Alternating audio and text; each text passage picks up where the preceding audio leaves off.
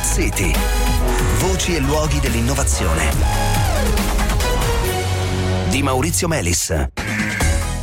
Buonasera, bentornati a Smart City. Si chiama GreenCal ed è un modello di eh, calcolo, un software in buona sostanza che permette di pianificare il verde urbano, la gestione del verde urbano, migliorando eh, per esempio la capacità eh, di contrasto al degrado, agli incendi, soprattutto eh, d'estate, e permettendo anche un risparmio sia economico che di acqua, cosa che di questi tempi eh, di certo non fa male. Il software è stato sviluppato dall'Enea, in particolare dal Laboratorio Tecnologie per la Dinamica delle Strutture e la Prevenzione del Rischio Sismico e Idrogeologico ed è eh, lì che andiamo per incontrare Sergio Cappucci, eh, ricercatore e principale autore di questo lavoro. Buonasera. Buonasera. Dunque Cappucci, leggendo del vostro lavoro eh, ho subito pensato a quei sensori che oggi si possono mettere nei cestini della spazzatura che sono sparsi in giro per la città. No? Vediamo gli operai che vanno a svuotarli periodicamente. Ecco, laddove invece con questi sensori si riesce a capire quanto sono effettivamente pieni questi cestini, ecco che non si va più a fare il giro, eh, magari svuotando eh, cestini vuoti in certe vie e, e, trovandoli traboccanti in altre, ma si va a, a, a eh, intervenire solo dove, eh, dove, serve. Ecco, questa dimensione di ottimizzazione dei servizi urbani è molto presente in tutte le iniziative di Smart City, mi pare eh, che sia anche il caso della vostra. Sì, il paragone che ha fatto può essere considerato attinente. Greencal considera gli spazi verdi proprio quelli che vengono eh, resi fruibili per la popolazione e non sono tutti uguali, sono distribuiti ovviamente sul territorio, sul patrimonio di una eh, comune, per esempio, sono sparsi, hanno diverse caratteristiche, diversi eh, frequentatori. Allora noi cosa abbiamo fatto?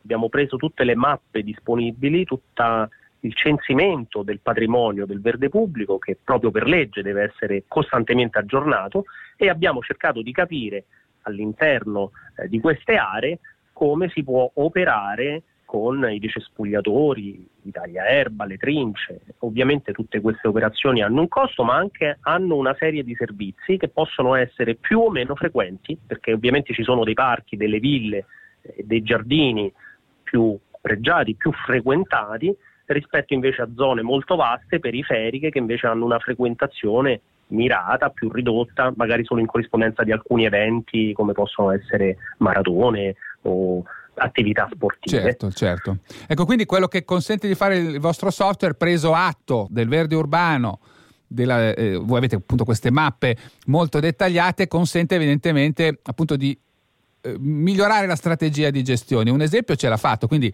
se in una, una, certa villa, un certo parco in realtà non viene utilizzato così spesso, magari si può falciare l'erba un po' più di rado. È questo il, il concetto? Certo, questo è il concetto che sembra banale. No, no, fa, sì, sì, sì, ma ci faccia capire un po' di esempi. Pratica, eh, non è così facile nella pratica. Molto, certo. certo, nella pratica è molto complesso perché eh, il verde pubblico spesso viene associato da molti a un'attività quasi amatoriale. In realtà è un eh, contratto molto complesso, è un cantiere quello dell'attività dello sfalcio a tutti gli effetti eh, quindi sono proprio nell'ambito dei lavori pubblici se vogliamo. E anche un e costo non banale eh, per le pubbliche amministrazioni, è un costo significativo la gestione del verde pubblico. È, un costo molto significativo, sta diventando proibitivo quasi. Eh, proprio perché le aspettative dei cittadini è sempre più eh, alta, soprattutto in questo periodo di pandemia, mentre le risorse economiche della pubblica amministrazione sono sempre più ridotte. Eh sì. Allora cosa può aiutare eh, un sistema di questo tipo? Può Innanzitutto con questa mappatura eh, dare una facilità di, di censimento, eh, di pianificazione delle operazioni da svolgere nel loro numero e nella loro frequenza, ma soprattutto all'interno di un'area si può decidere per esempio di eh, separare le grandi aree eh, con delle strisce tagliafuoco, queste riducono per esempio il rischio della propagazione delle fiamme durante gli incendi, quindi hanno anche una ricaduta sulla, ehm, in termini di protezione civile, oppure eh, si possono pianificare dei piani di concimazione o di irrigazione mirati che fanno risparmiare risorse idriche su quelle aree che magari non c'è bisogno di eh, irrigare così frequentemente. Eh, ci, ricordi, ci, ricordi, quali sono i margini? Perché sono notevoli da quello che leggevo, cioè quanta acqua o quanto si può risparmiare in termini economici con una gestione appunto oculata, ideale, diciamo.